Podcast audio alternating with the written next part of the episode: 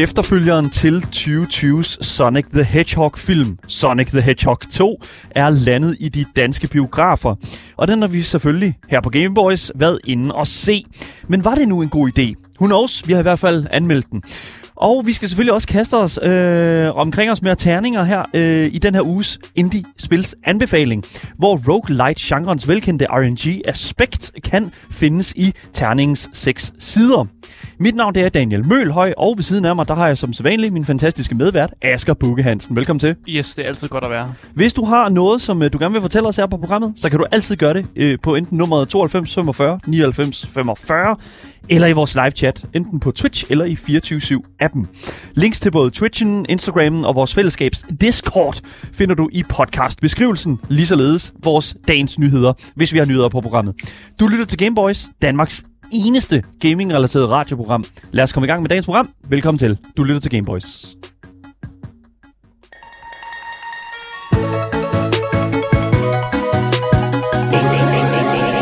Gameboys.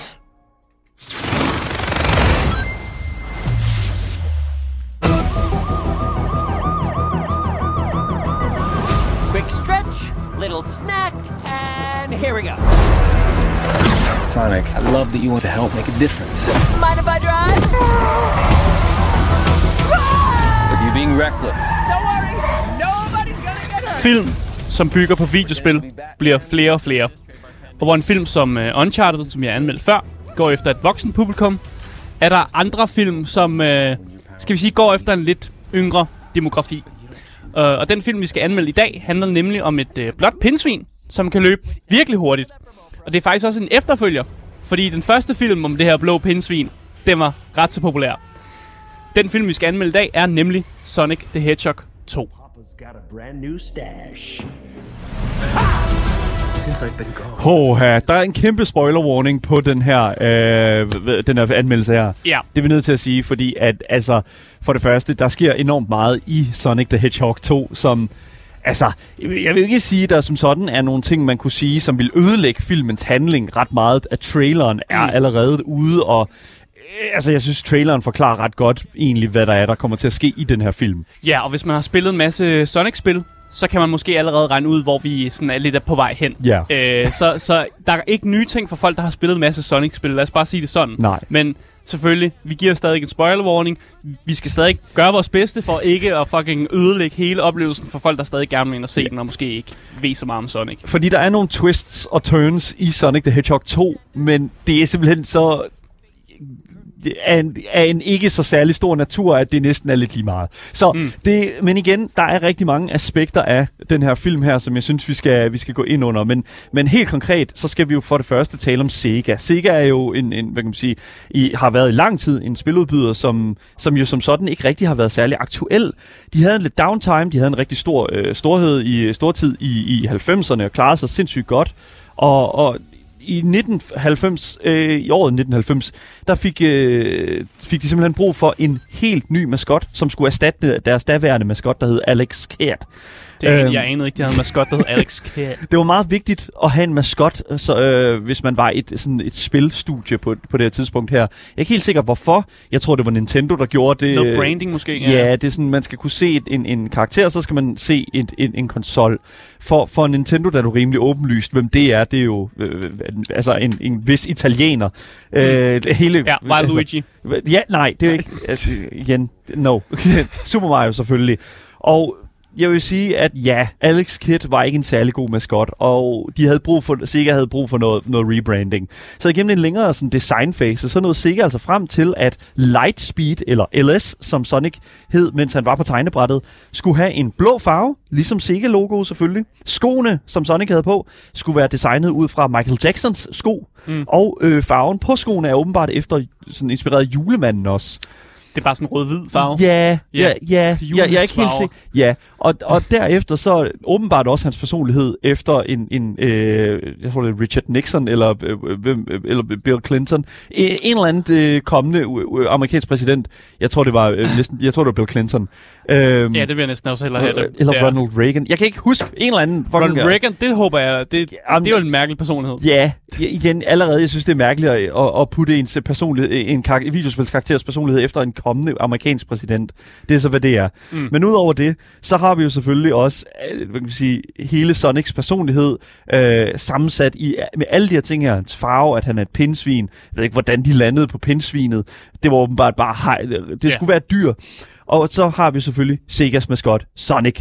Og et år efter, øh, her øh, selvfølgelig 1991, der havde et team på 15 ansatte hos Sega, der altså sad i det her Team Sonic Team, der havde de altså produceret deres første spil, Sonic the Hedgehog, til Sega Mega Drive-konsollen. Og øh, så begyndte galskaben ellers, for så lavede de ellers bare 5 milliarder spil med mm. Sonic og Sonic og Knuckles, Sonic Adventures, øh, I don't know. øh, Der er så mange. Der er simpelthen så mange spil, Altså- Sonic 3, Sonic 2. Du kan ikke engang til, at vi ikke nok hænder. Nej. fingre, fingre i rummet til at kunne tælle, hvor mange Sonic-spil der er, tror jeg faktisk. Det er, det er jo det er ubegribeligt, hvor stort katalog der er. Præcis, men det var altså en succes, fordi Sonic er en af de mest genkendelige karakterer i hele kulturen i dag. Og det er altså ret, jeg synes, det er ret interessant det der med, sådan, at vi kan definere vores sådan, kultur i dag på, at nogle af de mest velkendte karakterer er en italiener og en blå, et blåt pindsvin. Ja. Det, det er virkelig sådan, yes, oh, iconic. Ja, det er gaming. Det er gaming, sådan Mm. lige præcis. Og det er det i hvert fald, hvis man spørger manden, der står bag Sonic 2-filmen, eller i hvert fald de her to film, som er blevet lavet øh, omkring Sonic the Hedgehog, nemlig Jeff Fowler. Mm. Jeff Fowler, han er instruktøren bag Sonic the Hedgehog 1 og 2, og det sjove er jo, at Fowler som sådan ikke har det meste, sådan, han har ikke særlig meget instruktørerfaring. Nej, han, det var noget med, at han lavet en film, der hed Grover, også tilbage i 2008, eller sådan som også var en animationsfilm og sådan noget, Ja. sådan lidt børneagtigt. Så det er der, han har mest af hans erfaring med. Øh, men det sjove var jo, at jeg dykkede lidt ned i hans uh, IMDb-page, og også fandt ud af, hvad han ellers havde lavet. Og jeg fandt der faktisk ud af, at han har en baggrund i animation. Altså han er, en, han er ikke en instruktør, som man måske kender det, som måske mm. starter først som skuespiller, så bliver instruktør, eller bare... Eller bare screenwriter, Ja, eller sådan præcis. et eller andet typisk folk, der bare sidder og skriver. Ja, Nej, skriver manuskrifter og sådan noget. Nej. Altså, Jeff Fowler er meget mere hands-on, og altså, det er jo ikke første gang, at Jeff Fowler, han har hænderne i Sonic-franchisen. Nej, fordi jeg fandt faktisk ud af, at da jeg dykkede ned i hans IMDb-page, så fandt jeg ud af, at han har siddet og simpelthen lavet animation til øh, Shadow the Hedgehog-spillet fra 2005. Og hvis vi er nødt til lige at pointere en ting, og det er, at Sonic, øh, undskyld, Shadow the Hedgehog-spillet til, fra tilbage i 2005, det er jo et, for, for det første et not critically acclaimed, altså det, er Nej. ikke et, det fik ikke særlig god øh, modtagelse, men Shadow, Ikke, ikke super dårligt, men men det er et af de spil, som er sådan anerkendt af sådan en kult following, fordi, og specielt også fordi, at sådan Shadow the Hedgehog, han i det spil wielder et par sådan, øh, I don't know, sådan auto, semi-automatiske rifler. Ja. He's Jamen, just altså- using a straight up a gun. Guns er jo en established ting i Sonic the Hedgehog-universet, fordi det er, jo, det er jo baseret på menneskenes univers. Ja, det og vi det. har guns, så selvfølgelig kan Sonic også. Han har hænder. Selvfølgelig kan han også bare samle pistol op, Yes. og bare gotta go fast med den også, ikke? Og jeg tror et eller andet sted, at det er den baggrundsviden, som har været rigtig godt for sådan den her, sådan, den her IP at skulle uh, sætte ham i den rolle og skulle instruere den her film her. Mm. Fordi for det første, Jeff Fowler gør et godt stykke arbejde. Det er vi nødt til lige at understrege her. Ja. Sonic the Hedgehog 2 er en god film. Lad, ja, skal vi, eller, Ja, ja, Ja. ja, ja. Ja. ja det, nå, men det, jeg er faktisk enig. Jeg vil godt sige, at det er en god film. Det- jeg, jeg sidder ja. ikke og f- har armene fuldstændig over hovedet og sådan noget, men ja, det, det er en god film. it's, it's, it's a movie. Og det, og, og det er jo, altså, og det er jo selvfølgelig, fordi der er rigtig, rigtig meget, vi skal pakke ud her mm. øh, i løbet af, af, af den her anmeldelse her af Sonic the Hedgehog 2. Fordi at, at for det første, det er jo Jeff Fowler forstår, for det, for, forstår pacing. Jeg, jeg synes, at Jeff Fowler forstår pacing okay. Mm. Øh, der er jo tre akter i den her film her, ligesom alle andre film, øh, film og, og selve runtime på øh, Sonic the Hedgehog 2 er to, eller, to timer og to minutter. Ja, Jeg vil sige, man kunne godt have koldt lidt ud, men man kunne godt godt have cuttet en lille smule af, af, af- den her film her ned til, til, i, til i hvert fald nogle af de lidt mere sådan, mm. de lidt federe tidspunkter, fordi at der er rigtig, rigtig mange super tamme sådan steder i den her film, hvor jeg tænker sådan lidt, altså, nu keder børnene sig, og nu keder de voksne sig også. og det er bare sådan ja. lidt sådan, fordi det er meget todelt i den her film her. Mm. Sonic the Hedgehog-universet har jo, øhm, har jo fans, både i den meget ældre gruppe, som folk, der er super interesseret i den første øh, Sega Mega Drive-titel, øh, Mm. titel, og så selvfølgelig også de, som der kom senere til i forbindelse med enten øh, Sonic 06, som er et af de værste Sonic-spil, der er produceret, øh, eller for den sags skyld Sonic Frontiers, som jo er det nyeste Sonic-spil, som udkommer her snart, tror jeg eller hvis det er udkommet, jeg er ikke helt sikker øh, på sådan en timeline mm. Mm. med øh, Sonic-spillene. Men det er altså et spil, som har delt vandene meget i målgruppen. Så det er jo også som sådan en film, som jeg føler skal tale til de her to målgrupper. Ja, Til en vis grad. og der føler jeg bare, at den, den, de har lidt øh, kottet den ældre generation af. Ja. Altså, de er, de er blevet enige om, at det er en børnefilm, og Det- det er den, de ja. prøver at ramme. og det synes jeg egentlig er okay, så man ikke prøver at lave et eller andet sådan blanding, fordi det er sgu svært at lave sådan... Altså, jeg hader den her genre, der hedder familiefilm. Ja. Fordi det er bare sådan, du rammer ikke rigtig nogen, når du laver en familiefilm. Det er sådan noget, så tager man ind og ser far til fire og sådan noget. Og de, de pumper bare far til fire film ud hele tiden, og det er bare så intetsigende. Det er Fordi det. der er bare, altså, når man prøver at lave noget så bredt, så er der bare ikke noget for nogen. Nej. Så jeg synes faktisk, det er okay, at de, de har besluttet sig for, nu laver vi bare noget, som primært er til den yngre. Og så kommer der nogle jokes, og der er lidt nogle ting, som er lidt for de voksne. Det er ligesom, når man ser en Pixar-film, eller hvis man ser noget Ja. ja. andet animation, så er der også lidt til de voksne sådan. Så synes jeg, det er okay. Ja, jeg synes, vi skal køre ind i, i sådan, hvad kan man sige, resuméet, som vi, du har sat op her, ja. Af Sonic the Hedgehog 2. Øh, selvfølgelig med, øh, med, med nogle, et helt fantastisk line-up, som vi også skal tale om øh, i den her anmeldelse. Men Asger, kan du ikke lade, hvad Sonic 2? Ja. Hvor, hvor finder den sted? Så den finder sted lige efter den første film. Mm. Øh, og, altså stort set lige efter. Der er Ja. måske gået nogle dage, nogle måneder, vi ved det ikke, men det er næsten lige efter. Og Sonic han prøver ligesom at finde sin plads i, den, altså i menneskenes verden. Øh, og det går ikke super godt. Øh, han prøver at lave sådan en masse helteaktioner. Han kalder sig selv for Blue Justice. The Blue Justice, med et øh. Lille smule Batman-twist. Ja, præcis. Øh, det går ikke så godt med de aktioner og sådan noget. Øh, så han har den her menneskelige faderfigur, som I har mødt i, i, i den første film også. Han hedder Tom Wazowski. Øh, Wachowski hedder han. Så Tom Wachowski. Wachowski. Og han, Ikke øh, Mike Wazowski. Nej, ikke Wazowski, hvad snakker jeg om? og Tom, han prøver ligesom at give ham nogle råd.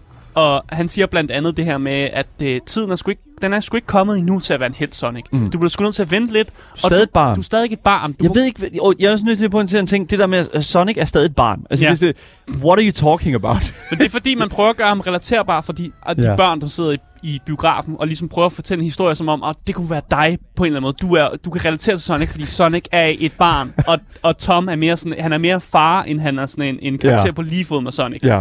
Og det tror jeg bare, der er nogle børn, der kan relatere lidt mere til, end, end for eksempel vi kan. Så det, det synes jeg faktisk ikke, er noget galt med.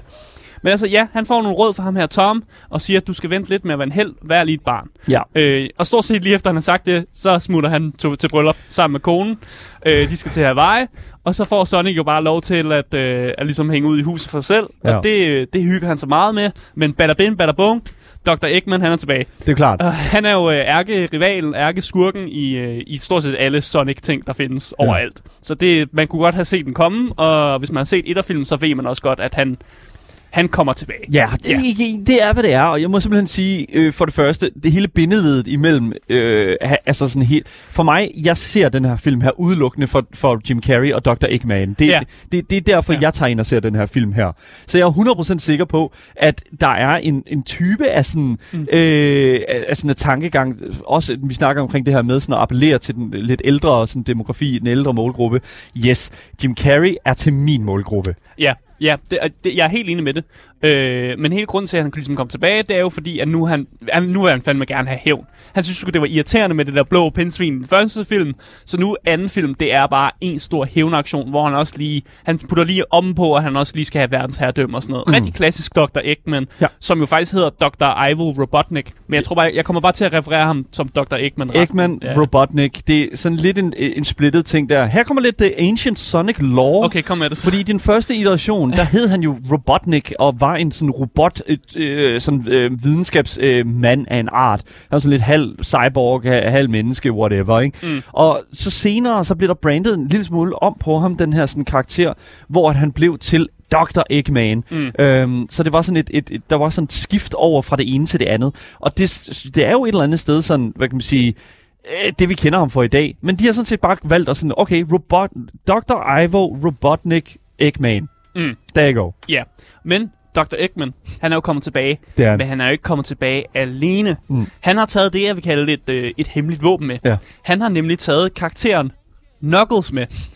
Og Knuckles, han øh, leder efter øh, den her Master Emerald. Mm. Og derfor er Knuckles ikke bange for at slå nogle huller i, hvem end der står i vejen for, at han kan finde den der Master Emerald. Ja. Og Dr. Robotnik har egentlig bare fortalt ham, Nå, men vi skal bare banke lidt på Sonic, så, så finder vi den. Ja. Og øh, det er Knuckles okay med. Han siger, fair nok. Hey man, jeg leder efter det her. øh, Jeg leder efter det, så ja, okay, cool nok, du kan hjælpe mig, cool. Ja, så han er, ikke ba- han er ikke bange for at slå nogle huller i Sonic. Nej, det er godt. Øh, men på stort set samtidig som Knuckles ligesom kommer ind i den her historie, så kommer Tails også Yes. ind i menneskenes verden. Og han er ligesom, hvor Knuckles er på Dr. Robotniks side, så er Tails, han er på Sonics side. Yes. Fordi han har været udstødt for sit folk, fordi han har to haler. De, de kan åbenbart ikke lide mærkelige ræve med to haler. Så han har været lidt udstødt. Øh, Fucking lore, altså. men har fulgt med i Sonics aktivitet på jorden. Så næsten udspioneret ham en lille smule. Ja, det, var Øh. åbenbart, det bliver forklaret i filmen, at, at i den første film, øh, så øh, laver øh, på Sonic på den her sådan baseballbane et sådan kæmpestort sådan, øh, en eller anden sådan energy blast, som Tails han finder. Han, han opfanger det i sit Mm. laboratorie, og så kan han holde øje med Sonic. Og så, da han ankommer i, den her film, så er han rimelig stor fan af Sonic allerede. Ja. Tails har ligesom fundet ud af, at Sonic han er nøglen til ligesom at finde den her Master Emerald, og mm. han vil gerne hjælpe Sonic med ligesom at ku- kunne klare det her mål. Ja. Sonic ved ikke endnu, at det er det, han skal finde, men, men Tails kommer ligesom ind for ligesom at hjælpe ham med det. Og så går hele filmen derfor bare ud på, det er bare et stort kapløb mellem øh, Dr. Eggman og Knuckles på den ene side, og Sonic og Tails på den anden side, som ligesom prøver at opspore den her Master Emerald, som jo kan give de her gude, gudelignende kræfter. Og det er jo ikke så Yeah. godt, hvis de kommer i ondes hænder, men det er ret godt, hvis de kommer i gode hænder. Sure. Og det er, det er egentlig bare præmissen for den her film, og, og det er altså resumeret bare sådan godt opsamlet der. Sure. egentlig. Ja. Ja. 100 procent. Så jeg tror egentlig bare, jeg vil, jeg vil øh, gå videre ind i det mere narrativsmæssigt, det, fordi det er jo det, vi gerne vil snakke om. Ja, Fordi nu har vi præcis. ligesom allerede lavet et resume af Sonic the Hedgehog 2.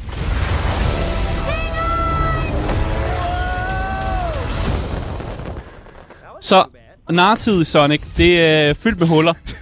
Og man kunne sagtens, jeg kunne sagtens sidde her og pille ting fra Vi hinanden. kunne bruge fucking tre timer på at stille Ja. spørgsmål. What is going on? Ja. Hvorfor er der en dance battle? Ikke? Altså, sådan, Ja. det er sådan, what's, hvorfor? Men det, Men formålet her, og, jeg kigger også efter formålet, det har jo ligesom været at skabe noget simpelt, og som noget, som er lige til, når Ja. man er et barn, og man ligesom kan forstå det.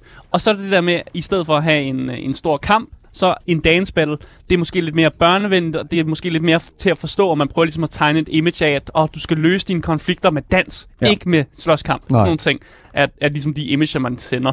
og, når- og, og, jeg vil også lige sige en ting, altså sådan her på Game Boys, vi, vi er jo ikke imod dance battles. Nej, altså, nej, vi, ja, så, ja. vi så jo alle sammen Guardians of the Galaxy, ikke? Altså, Ja, sådan, ja. we, all love that Det kan one. godt lade sig gøre til et mature audience eller sådan noget, men, men, men ja, ja, ja, ja. Men der, der, er en vis, sådan, der er en vis energi i det, og jeg vil sige, ja, 100%. Det, det, det, det, det er rimelig klart, hvad man bruger det til i Sonic the Hedgehog 2. Ja, men der er jo så også, når man dykker ned i nogle aspekter af den her film, så er der også nogle ting, der decideret ikke giver mening. Og jeg tror, jeg tror at mindre, et yngre publikum, de er ligeglade. De ser, ikke, de ser ikke fejlene på samme måde, som vi gør. Og man snakker jo tit om i film, at man skal sådan, man, man snakker om det her øh, show, don't tell, som er, betyder, at man skal vise ting og ikke fortælle det. Mm. Og det har Sonic-filmen, jeg kan godt mærke, at de har lidt svært ved det.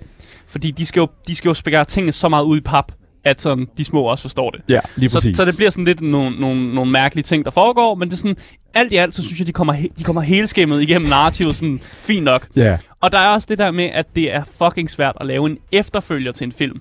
Fordi så har man jo svært ved at finde ud af, hvad gør man med karakteren. Der er ligesom nogle ting, der allerede er blevet forløst. Hvordan laver man nye konflikter og noget ny character, sådan mm. karakterudvikling. Ja, fordi i, i, i den første film, der havde vi jo hele sådan, hvad kan man sige, udviklingen af Sonics karakter. Ja. Altså han kommer, han, øh, han har været på jorden i et godt stykke tid, og møder så ham her Tom, som jo er øh, politimanden, og, og sammen så finder de jo ligesom ud af, at okay, fair enough, Dr. Eggman er ligesom på, på nakken af Sonic. Mm. Øh, det skal vi ligesom gøre noget ved og hjælpe hinanden og sådan noget. Ikke? Så det er jo det, som jeg et eller andet sted siger, øh, øh, tænker sådan, det er jo, det er jo, det er jo sådan ligesom det, som man, man bruger den første film på at etablere, Mm. men det kan man jo ikke gøre igen i toeren. Nej, og det er derfor, man ligesom har valgt at putte de her to karakterer ind. Så jeg vil faktisk sige, at Sonic, Sonic 2 handler mere om Knuckles og Tails, Ja. Og deres måde, ligesom, hvordan de er kommet ind i historien, og deres kamp for ligesom at få den her uh, Master Emerald, at det handler mere om dem, mm. og deres karakterudvikling, end det faktisk handler om Sonic. Han Ja. er mere sådan et, han er sådan et, han har en lille B-story, det der med, at åh, han, du skal vælge, hvornår du er en held, Sonic. Lige men, præcis. men You're ellers- still a kid, ikke? Ja, ja, ja. men mm. ellers så er det ikke så meget om ham, øh, og det synes jeg egentlig er okay, at man egentlig prøver at ud, udbrede sit univers på den måde, og lade- give dem noget historie. Og Det er noget. den rigtige måde at gøre det på. Fordi Ja. at, altså, hvis det er sådan, at vi bare igen skulle til at, at, at, at lære de her karakterer at kende, altså Sonic for eksempel og Tom, altså, og, og, at de ville prøve sådan at, br- Mm. mm. bryde med nogle flere ting af dem, og sådan at binde nogle af de sløjfer op, som de lavede i etteren, ja, så vil det altså falde rimelig flat, tror jeg. Og det er altså virkelig det, som jeg føler et eller andet sted. Mm. Det er rigtig, rigtig godt, at Jeff Fowler, instruktøren bag Sonic the Hedgehog 2, har valgt at, at, at simpelthen bare sige, alright, vi, Knuckles er en sindssygt interessant karakter. Ja. Lad os prøve at bygge os videre ind i ham, og lad os prøve at gøre noget mere ud af det. Mm. Og jeg synes sådan set, at vi skal prøve sådan at gå lidt igennem, fordi at 100%, vi er nødt til at tale omkring altså, øh, karaktererne i den her øh, film her, fordi at der er enormt mange af dem, Mm. mm. og der er rigtig mange af dem, der er fuldstændig ligegyldige.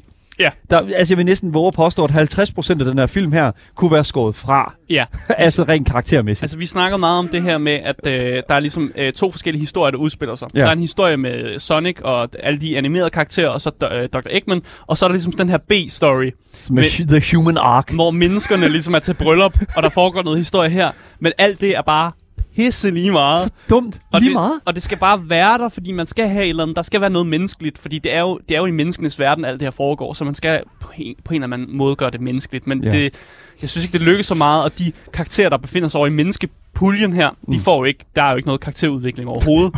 så, så, så det er bare, og, og det de prøver så hårdt. De prøver så hårdt at gøre de her karakterer lovable. Men problemet ja. er bare, at, at det hele det falder simpelthen så fucking flat, at det, der er op til flere tidspunkter, hvor jeg var sådan lidt sådan, okay, nej, nu, nu keder både Ja. børnene sig og de voksne. Jeg havde det som om, at hvis man så tegneserier tilbage, da jeg var yngre og sådan noget, så havde det virkelig som om, og nu sidder jeg og ser Sonic, og nu kommer der reklamer. Ja. Og menneskestoryen, det er reklamerne. Det er Jeg reklamer. gider ikke reklamerne. Nej. Jeg vil gerne tilbage til Sonic og alt det sjove, der foregår. Men når vi taler om sådan, hvad kan man sige, menneskeplotline, så taler jeg overhovedet ikke omkring Jim Carrey eller Dr. Robotnik. Fordi Dr. Igen, det er det samme, øh, det, det er det samme, når vi taler omkring sådan Jim Carrey sådan, øh, puttet ind i det her univers her.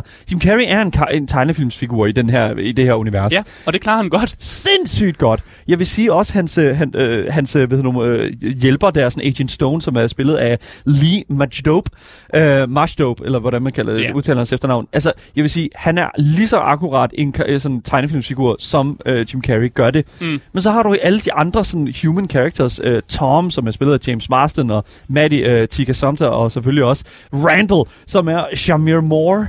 Altså igen, mm. de her karakterer her, altså jeg er nødt til at sige, Der, det, der sker ikke noget. der sker intet for dem, og det er bare fuldstændig vanvittigt, hvordan man har kunnet tage en, en, beslutning. Hvorfor ikke bare sådan sige, okay, det er super... Altså, der er sådan et helt wedding-narrativ, så mm. De skal til det der bryllup her med, øh, hvad nu, Toms kone, øh, hvad hedder nu, Maddie, som er spillet Ja. også, øh, Tika Samter. Så, eller undskyld, Rachel, hendes søster, Rachel, Natasha Rothwell, skal giftes med, med Randall. Rachel og Randall skal giftes. Mm. Og øh, igen, jeg er bare nødt til at sige sådan, det, der er et twist i, i løbet af sådan af anden akt, føler jeg, Som er, totalt mærkeligt. som er simpelthen så Ikke nogen fucking dumt. Og det er bare sådan, hvad, det giver ingen mening, fordi det her bryllup her er efter sig, og det er nu, det, nu er det lige en, en, en, øh, en øh, Du må godt spoil. Det må er jeg spoil, ja, spoiler det her. Det her bryllup her er en sham, for, og ham her Randall er åbenbart en fucking agent Ja, for det her sådan human øh, sådan sikkerhedsbyrå, der hedder Gun. de prøver at fange Sonic, og det var også det, de gjorde i første film. Men, men problemet er bare, at sådan, hvordan, de ved jo ikke, at Sonic vil være til det bryllup. Det, er- han var ikke inviteret jo. De har inviteret, de har inviteret Tom til brylluppet, men de har ikke inviteret Sonic til Og brylluppet. det er Sonic, de vil have fat i. Men- Og det var sådan, hvad, hvad var ideen? hvad var målet med hele den her plan? Og det var sådan, det, Mm. det, og så er det bare sådan, øh, ham her Randall, øh, han, det, sådan, det hele der bryllup er fake, og ham der Randall er sådan en agent for Gun. Og så er der sådan Ja. lidt sådan, ah, jeg har faktisk lidt dårlig samvittighed over, at jeg øh, prøvede at gifte mig med den her øh, kvinde her, øh, og prøvede sådan at sætte et falsk ægteskab op for at fange en blå, pi- et blåt pindsvin. Ja. Og det var sådan, Og Jamen- jeg, jeg hører, hvad, jeg, jeg blev allerede skrevet i vores Twitch-chat, at de godt kan lide menneskedrama. Men jeg bliver nødt til at sige, at det her menneskedrama, det er, det, der er ikke, urealistisk, på et, det er urealistisk på et plan, hvor det bare er, Der det er er ikke drama, det der er her. ikke noget drama. Det er bare unrealistic bullshit. Så det er bare der, vi ligger den. Og jeg vil egentlig godt snakke lidt mere om Dr. Eggman for at vende tilbage til Vi ham. skal, vi skal tilbage til Eggman, fordi, Fordi- fordi det, han, er, han, er, han er the fucking full show of this movie. Ja, jeg synes, han foretager den sådan sådan karakterudvikling, så foretager han den sådan ultimative udvikling til, altså han er ved at nå sin final form. The final form Eggman. Til klassisk tegnefilm Sonic Skurk, Dr. Yes. Eggman. Yes. Hvor hans endelige mål jo faktisk bare er verdensherredømmet og bare evil for at være evil. Altså det, det er bare så sådan, så todimensionelt, så, så todimensionelt, de, Hold jeg da slet ikke op. udtale det. Todimensionelt. Jeg kan ikke udtale det. Det er også okay, dude. 2D. To, der er to lag, ligesom de første. Sonic-spil. Ja, men det fungerer bare alligevel, fordi han er bare en comic book uh, guy. Og, og det er da bare det her med, at han vil bare gerne have det Mass Emerald. Han Ja. vil gerne lave nogle store robotter. He wants it. Ja, og lave nogle store robotter til There you- verdensherredømme. there you go. Og, og, nu, og en del af film, i, i, i, et sted i filmen, der siger han også bare sådan, jeg vil gerne have verdensherredømme, og så, så kan det være, at jeg er bredt ud til universet. Ja, lige præcis. Så, så, så det er bare sådan, det var han gerne hen, og jeg, jeg føler, at vi er så tæt på at se den ultimative øh, form af Dr. Eggman, som er Jim Carrey i et fat suit. Det er jo lige præcis. Han, han, så, så er han virkelig så tæt på Dr. Eggman, at det er sådan, vi er der. Men chancen for, at det kommer til at ske, er rimelig slem, tror jeg, fordi Ja. i et interview øh, med Access, som, som øh, er et andet hvad kan man sige, film, øh, nyhedsmedie, øh, inter- lavede et interview med Jim Carrey, hvor han siger, at jeg retire. Altså, jeg, jeg, Ja. jeg stopper med at lave skuespil, jeg stopper med at lave film. Og jeg er bare sådan lidt sådan, Det sidste, jeg husker Jim Carrey lave så en film, det er ham, der flosser som Dr. Eggman. Not even fucking kidding, Jim Carrey flosser fra, altså. Ja. altså fra fucking Fortnite. Ja. Altså, jeg var så lidt sådan, Men- I mean, det giver mening. Ja, fordi problemet er, at nu, hvis en anden karakter gjorde det i en film, så havde jeg tænkt, fuck, hvor cringe. Hvor og er det det er altså cringe. en lille smule cringe. Men alligevel, så sidder jeg og tænker, da han gør det, ja, det er ret meget hans karakter Det, faktisk. Sure, Det passer sgu okay, lige Sure. på det tidspunkt, hvor han rent faktisk flosser. ja. Så, altså, Altså- så det giver bare lidt mening. Hvis nogen anden karakter i den her film ville gjort altså selv Sonic, så ville jeg have haft et problem med det. Men Sonic har jo gjort det. Han Har gjorde Sonic gjort det? i det? etteren. Gjorde han det i etteren? Ja, han flossede i etteren. Fuck, det Sonic har flosset. Jeg, jeg tror måske det faktisk, det var et callback til etteren, hvor han flosser.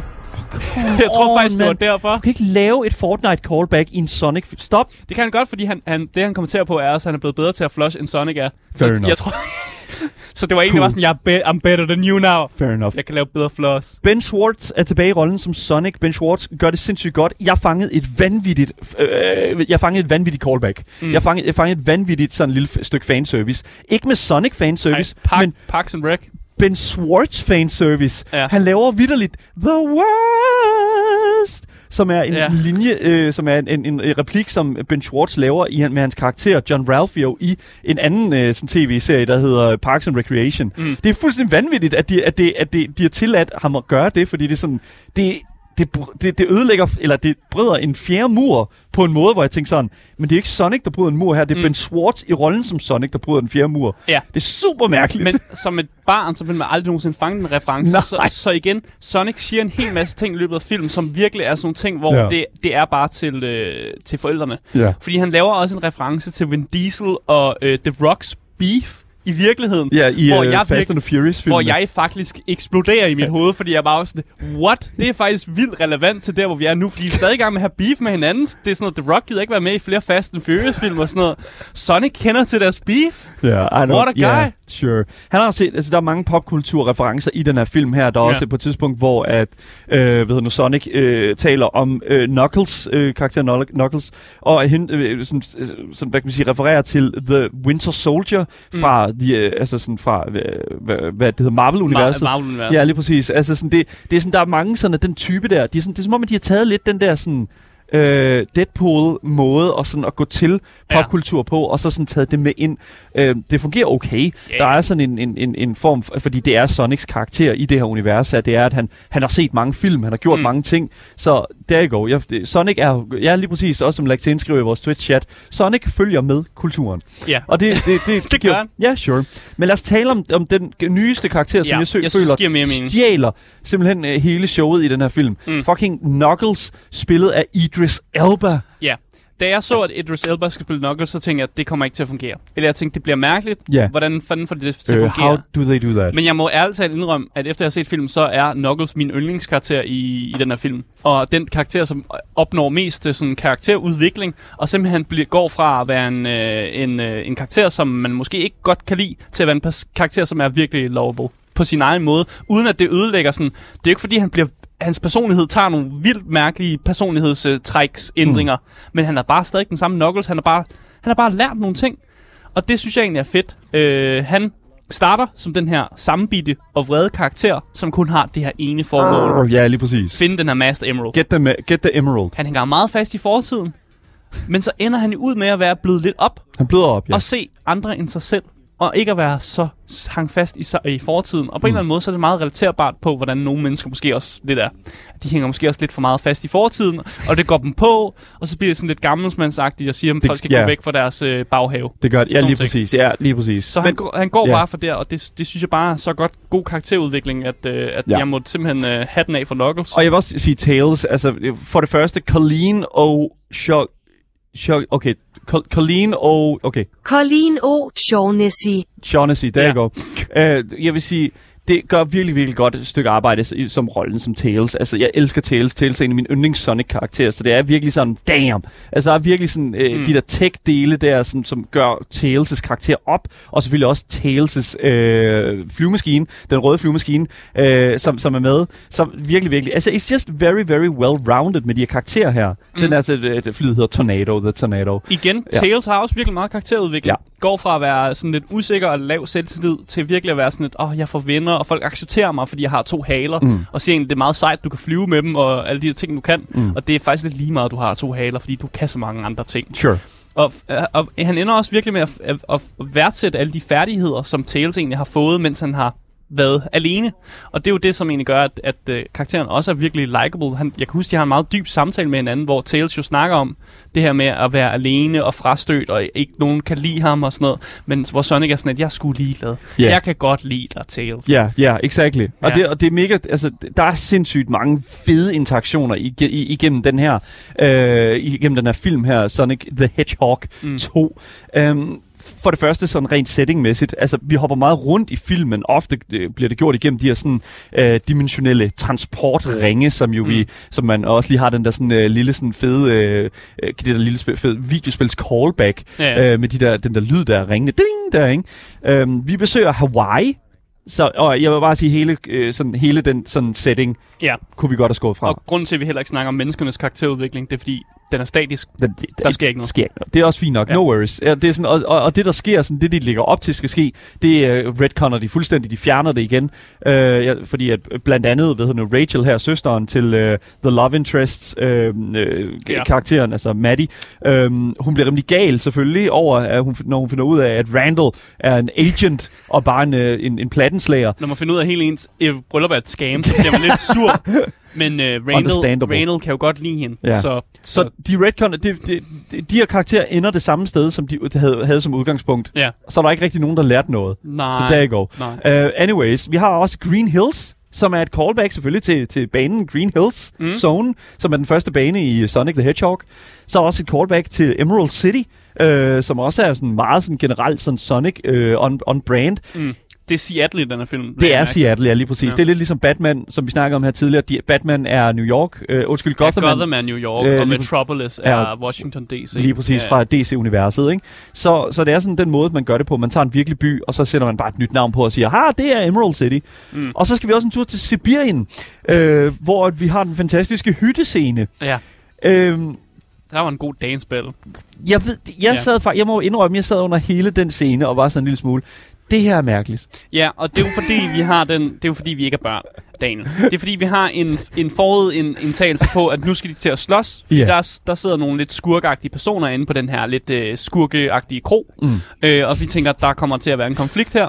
Men den løser de jo på Sonic-manér med en battle. Yes. Det er jo sådan, man løser konflikter i serien. Hvilket er en meget farverig scene, hvilket ja. er en meget energisk scene, men endnu en scene, hvor jeg føler, kunne vi have skåret den fra? Ja, den, den er lidt for lang.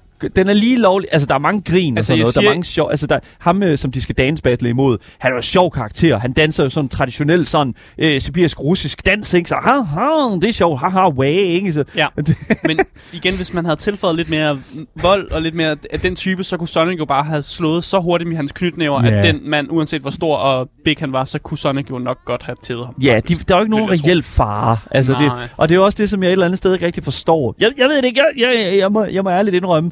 Jeg, for det første er jeg rigtig glad for, at jeg så den her film her på engelsk, og ikke på dansk. Ja. Som, som det var rigtig tæt på, at vi kom til at gøre ved en fejl. Øhm, men, men, men jeg vil virkelig sige, at hvis man ser den på dansk, så mister man rigtig meget mm. af sådan, hvad kan man sige, Jim Carreys performance. Øh, også selvfølgelig, hvad kan man sige, Idris Og god, Elba. god voice acting. Virkelig ja, god voice acting. Øhm, jeg vil så til gengæld sige, at det, det kan ikke blive værre sådan med The Human Arc, men, men i for, forhold til sådan, hvad kan man Ja, sige... det er sgu lige så dårligt på dansk som Ja, på engelsk. Lige præcis. Og det er også det, som jeg... Og, hvad kan man sige? Rent sådan... Også til sidst, hvor vi ser sådan den tredje akt med sådan kampen mellem Eggman og øh, Sonic. Altså, den har virkelig været forfærdelig på dansk, tror Mm. jeg, fordi der er simpelthen så mange call to action. Og det er specielt også, når vi taler omkring, at, at Sonic the Hedgehog 2 er en film, som som fortæller rigtig, rigtig meget af sin, sådan det, det de føler kører for den. Sådan. Mm. Så det bliver, det bliver rigtig mange ting. Åh, oh, det er sejt på dansk, ikke sådan? Vi taler dansk moments. Og Mm. det er rigtig, rigtig, rigtig, rigtig nederen at høre på. Og det er også derfor, jeg tror, der var rigtig mange børn øh, inde til vores showing. Øh, der var mange børn inde Ja. ja. i vores showing, selvom at det var på engelsk. Og det synes jeg faktisk var super fedt, fordi at, at, at så føler jeg faktisk lidt, at det er sådan, alright, de får re- se Mm. den reelle sådan film. Altså sådan, de ser den rigtige udgave af filmen. Og det handler også bare noget om, vi snakker også om det, generationerne, de- de bliver yngre og yngre, for at de lærer at snakke engelsk. Åh, ja, det Men det er rigtigt nok. Jamen, sådan er det bare. Og det synes jeg er fint nok, og jeg synes også, så får de også den, den, den de får oplevelsen, som rent faktisk var den, der var tiltænkt. Ja. De får ikke den oplevelse, som er kørt igennem et eller andet dansk film, der er nogle danske voice actors, som sikkert også gør det godt, og sikkert også er nogle af de, altså de bedste, man har kunne finde Ja. i de roller. Men jeg synes bare, det er bare, det er bare mere rent. Det, Ja. det er det, der er tiltænkt, og det, jeg kan godt lide det. Sure. Jamen, øh, jeg synes, at øh, det, det der, vi skal ligge, sådan det er narrativet, setting og den slags. Og så synes jeg, vi skal gå en lille smule over i sådan det visuelle og lydmæssige design af den her film her. Fordi der er enormt meget, hvad kan man sige, brobygning imellem spillene og imellem det, vi ser på lærredet inde i biografen. Så lad os gå ind i det visuelle og lydmæssige design af Sonic the Hedgehog 2. Little snack, and here we go. Sonic, I love that you want to help. Så for det første, jeg er nødt til at sige, at animationen er voldsomt godt udført i Mm. den her film. Og det er altså fordi, at jeg tror, at vi kan se, at Jeffrey, øh, hvad hedder det nu, øh, undskyld, Jeffrey Faw- øh, Jeff Fowler, forstår, hvordan Sonic-universet ser ud. Mm. Jeg, jeg, det er sådan lidt der, jeg, jeg, jeg tror, at... Han er at animationsmand, ikke instruktør. Præcis. Og det er det, som man, jeg føler, at det kommer rigtig, rigtig meget til udtryk, når du sidder og kigger på filmen. Der er nogle af skuespillerne, som har lidt lettere ved at snakke med de animerede figurer end andre. Ja, det var noget, jeg lagde mærke til meget. at jeg tror, der er nogen, især Tom, er rigtig god til at snakke med Sonic, som om man rent faktisk er der. Ja. Men nogle af de andre karakterer, det er som om, at de er ret dårlige til at, lige sådan, at virke interesseret i, at de snakker med... Altså, i virkeligheden Der er snakker ikke de nogen connection. Ja, der er ikke nogen connection mellem de animerede figurer og de Mm. realistiske. Men igen, Jim Carrey kan godt finde ud af det, Tom kan godt finde ud af det, Ja. og det er jo primært dem, som er, er, snakker med Sonic og Lige de andre præcis. karakterer. Ja. Ja, præcis. Og jeg, jeg vil også sige, at altså, jeg har læst nogle andre anmeldelser af, af Sonic the Hedgehog 2, og der er også sådan, hvor de siger sådan, den er flot, den er farverig, men den er også exhausting. Og det ved jeg ikke. Og, det, jeg, og det, jeg ved det ikke, altså sådan, et- sådan Ej, det exhausting, synes- ja. udmattende. Altså, jeg synes et eller andet sted, at det er en skam at sige omkring Sonic-filmen, fordi at, at udmattende er jo taget i den... Altså, jeg synes, at det implicerer, at filmen tager noget fra dig, at filmen Mm. at bruger noget. Og jo, det er rigtigt nok. Jeg vil sige, det er rimelig udmattende hver eneste gang, at vi kommer over tilbage til Hawaii. Det er ret udmattende. Til menneskene. Ja, til Ja. menneskerne. Men lige så snart, at filmen går tilbage til de her farverige karakterer, så synes jeg faktisk, at den gør rigtig meget op for de der holdepunkter der, Mm. når det er sådan, at vi sådan ser bare rent sådan, hvad kan man sige, visuelt. Altså sådan, den, det, de her sådan normale menneskescener, bliver opvejet ret meget af den her fucking snowboarding-scene ned af en, af en glacierside i Sibirien. Ja. Det er vanvittigt flot, vanvittigt godt animeret og, og sindssygt veludført. Mm. Jeg vil også sige custom design, altså 100% øh, Dr. Eggman og Knuckles, og altså sådan, Skal der brand new stash? got a brand new stash, ikke? Altså, ja. det, det er virkelig bare sådan all out there og fungerer sindssygt godt. Der er mange velkendte lyde øh, fra spillet, som er puttet ind i filmen. Man kan høre en lige der. Gring af, lyd, af ringene der. Mm. Der er også, når Sonic kan lave sin, sit angreb sådan ind på, øh, hvad hedder det nu, øh, øh, ind på selve sådan, øh, øh, ro- Robotniks sådan, sådan robotter og den slags. Og så vil jeg også sige, robotten, som øh, Eggman laver til sidst, er som taget ud af øh, Sonic-universet. Altså, det er direkte, den er så uhyggelig, den robot der. Jeg sad virkelig og tænkte sådan, damn, Ja, det ser godt ud. hold børnene for øjnene, holy shit, mand, den er farlig. Jeg bliver også nødt til at kritisere- lidt, at, der, er- at de bruger rigtig meget popmusik. Mm. Og det er sådan det er sådan en billig trick, som nogle film gør. Det er bare sådan, at hvis vi kan putte nogle af de nyeste popmusiknumre ind i vores film, så bliver den lidt mere relevant. Det synes jeg, man skal stoppe med. Altså, Mm. det behøver man virkelig ikke, og de kunne godt have kortet lidt mindre ud af det. Men altså, Ja, sådan er det. sådan er det. Det skal være, det sådan skal det være nu, og det kan vi ikke guess. rigtig lave om I på. guess. Yes. Så jeg synes sådan set bare, at vi skal hurtigt lige hoppe over i, om man skal gå ind og se den her film her, om det er, øh, hvad kan man sige, relativt sådan tro til spillene, mm. fordi der er enormt meget at, at tage ind her også. Vi har også talt om meget og, øh, i den her film, og omkring den her film her, Sonic the Hedgehog 2. Så skal du se ind og se den. Lad os tale om det nu.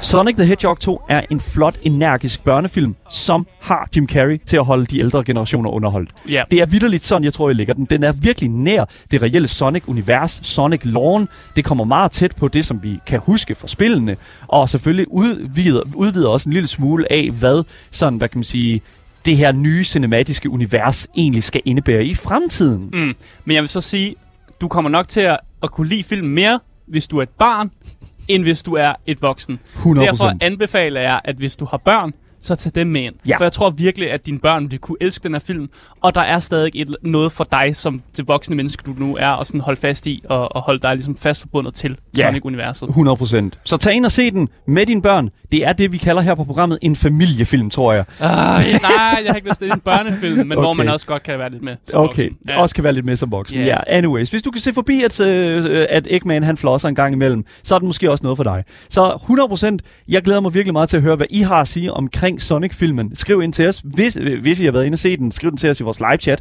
hvad I synes om den. Det skal I altså 100% gøre, fordi her på Gameboys, der er det altså en anbefaling herfra.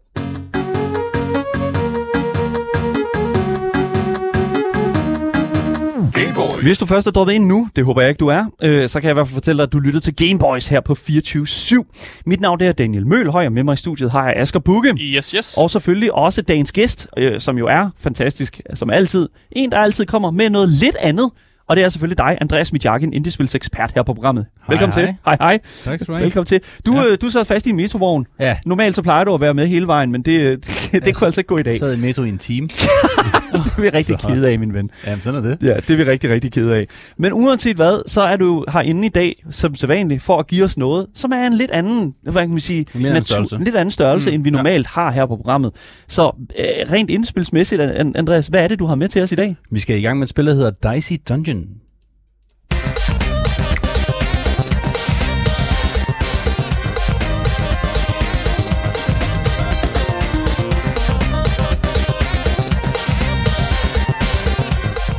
Var en løgn. Det hedder Dicey Dungeons. Dungeons. Ja, Ja, ja okay. sådan er det, sådan er det. Men hold kæft, det er funky. Det er mega fedt. super funky. Det er lavet af et uh, lille team, som også har lavet nogle andre meget interessante spil, hvis man kan lide uh, indie-spil. Uh, Det kan jeg godt, Andreas. Det har vi ja. hørt om nogen, at der er nogen, der kan her på programmet. Yes, øh, og det her, det er, det er, det er en af dem, og det er, det er super øh, sjovt.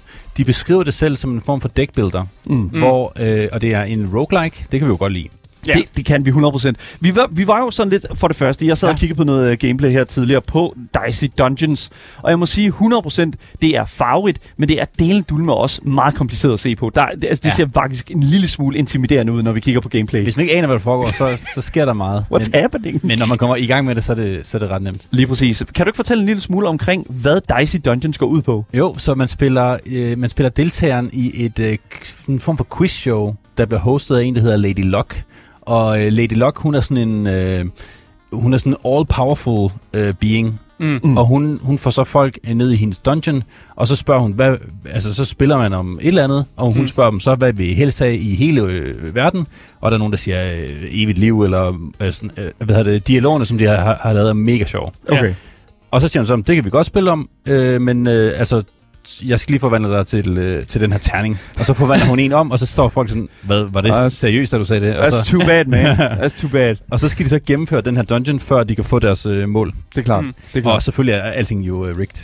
Det er klart. Men, men er der, der må jo så være forskel fra nogle af de her personers, eller terninger, de bliver jo terninger, hvad deres Ja. mål er med at, ligesom at komme igennem. Og jeg tænker Ja, ja. vel, der må være noget dybere historie med de karakterer, man spiller som, end bare de vil have evigt liv eller evig rigdom. Nej, nej, de vil alle sammen, de er meget egoistiske, de vil alle sammen have et eller Nå. andet, som er... det er meget todimensionelt. Wow, okay, jeg troede, det var lidt mere dybere. Nej, nej. øh, og så, men hver karakter har altså sin egen øh, klasse, øh, så man har den her sådan thief-agtige type, type Mm. der bare vil have rigdom og en Mm. mm. warrior, øh, og alt, øh, der øh, er været det, vildt mange playing styles. Så der er, mm. eller, der er seks for, forskellige playing styles, men de er meget forskellige. Mm. Mm. Hvilket Hvordan- er ret interessant. Hvordan bliver det vist med terninger? Hvordan Ja, viser man det en det. warrior frem for en thief, for eksempel? Nu, det er en lille smule brætspilsagtigt, fordi, øh, fordi det er det her med, med, med terninger. Og der er mange, der ikke så godt kan lide terninger, fordi de kan være lidt, øh, lidt random. Mm. Men, Ja, det er jo, det, det. random. Jeg, jeg læste der en, en lille anmeldelse af det, hvor der er nogen, der skrev sådan, det her det er et skillbaseret terninges, øh, sådan Præcis, ja. terningespil, ikke? Fordi jo, hvis er det bare er random for random næsten skyld, så kan jeg godt følge folk, så er det sådan lidt, om taber jeg, vinder jeg, det aner jeg ikke.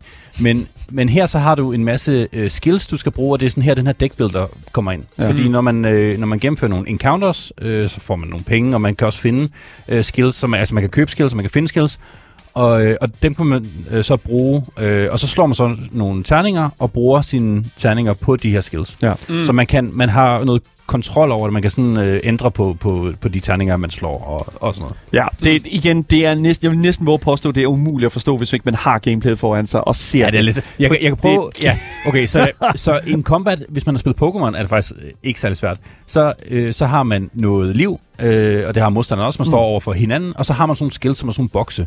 Og de her bokse, de tager nogle terninger. Det kan være, den skal have en 4. Du kan putte en træer ind, du kan putte Ja. en fire ind, ja. det, Mm. det, som du putter ind, giver den i skade, mm. eller øh, jeg halverer den her terning, eller, Mm. mm. øh, og så er der alle mulige statuseffekter, så man kan lave lyn, så man kan låse de andre terninger og sådan noget. Ja. Så der er et væld af, af sådan muligheder, der gør det ret interessant at spille.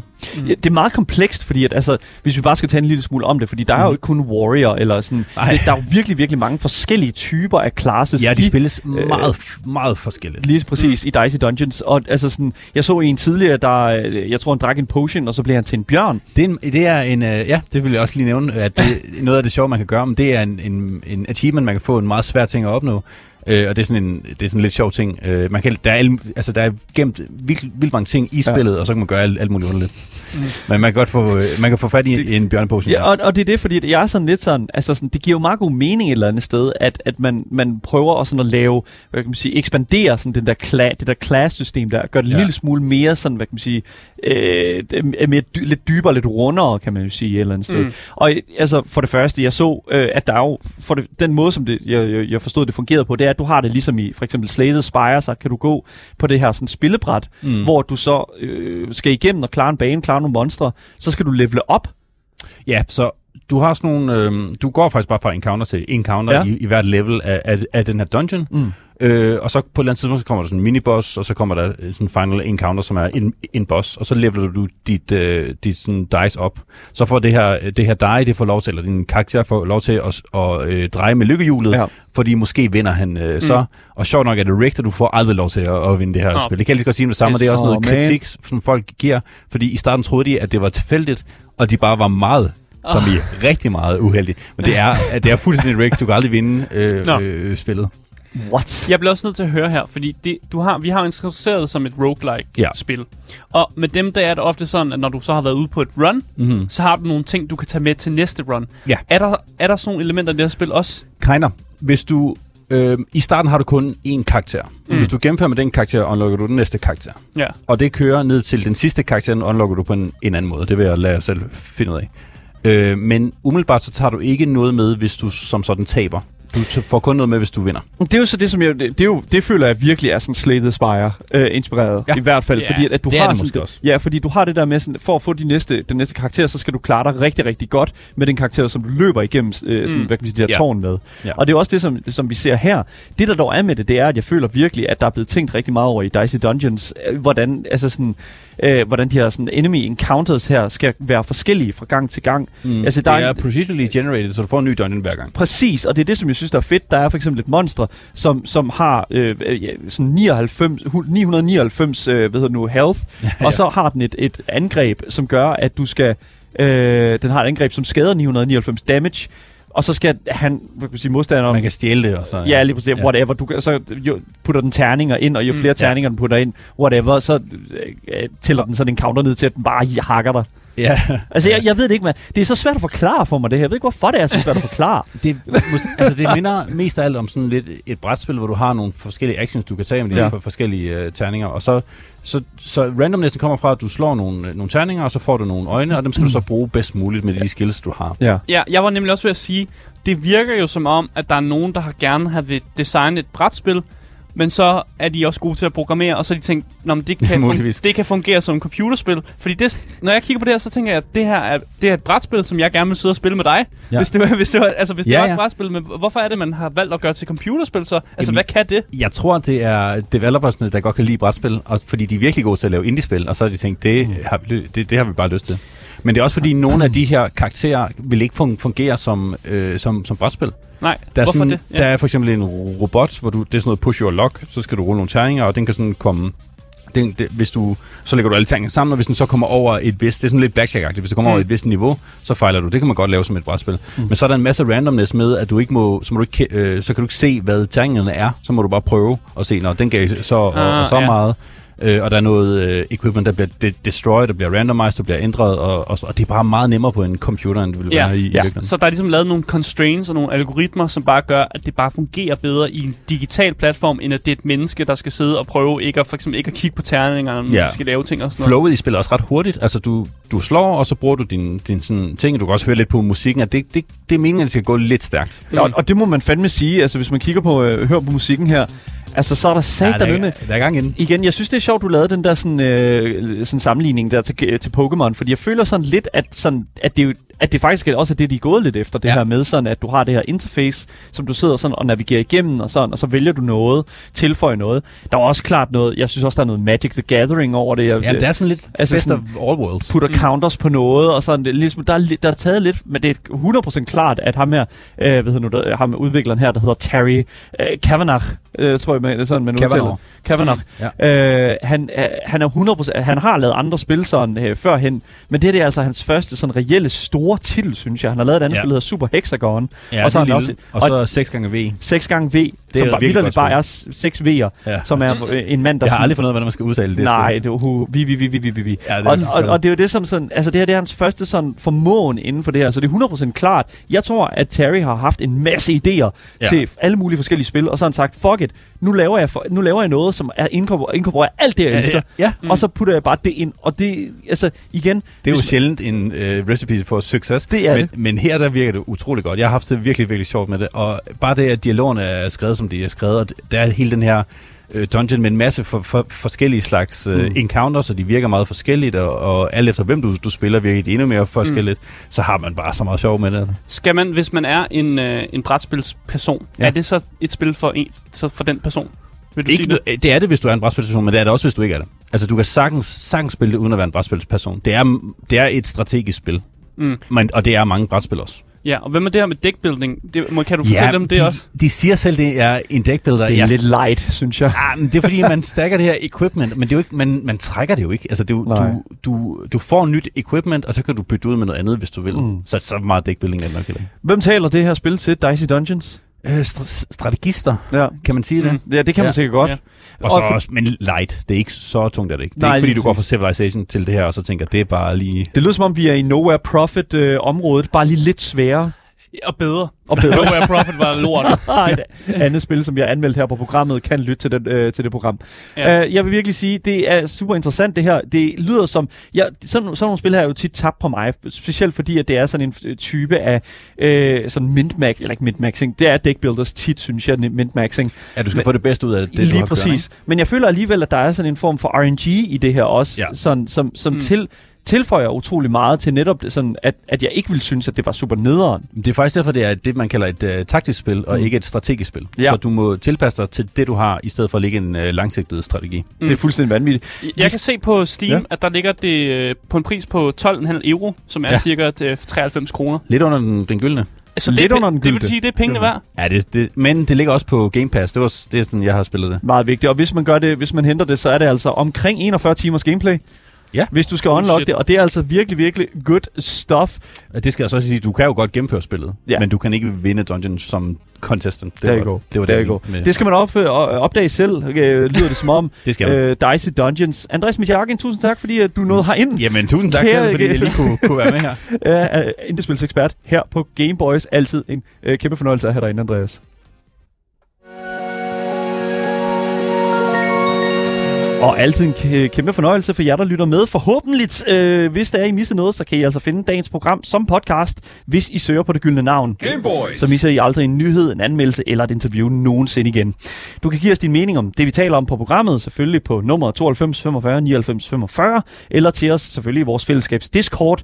Links til Twitch, Instagram og den Discord kan findes i podcastbeskrivelsen. Mit navn det er Daniel Mølhøj. Med mig i studiet har haft min fantastiske medvært, Aske Bukke. Yes. Og selvfølgelig dagens gæst, Andreas Midjakken. Hey. Vi ses igen i morgen til meget mere gaming, meget mere Gameboys, og selvfølgelig til jer top tier gamers. Hej hej. Hej.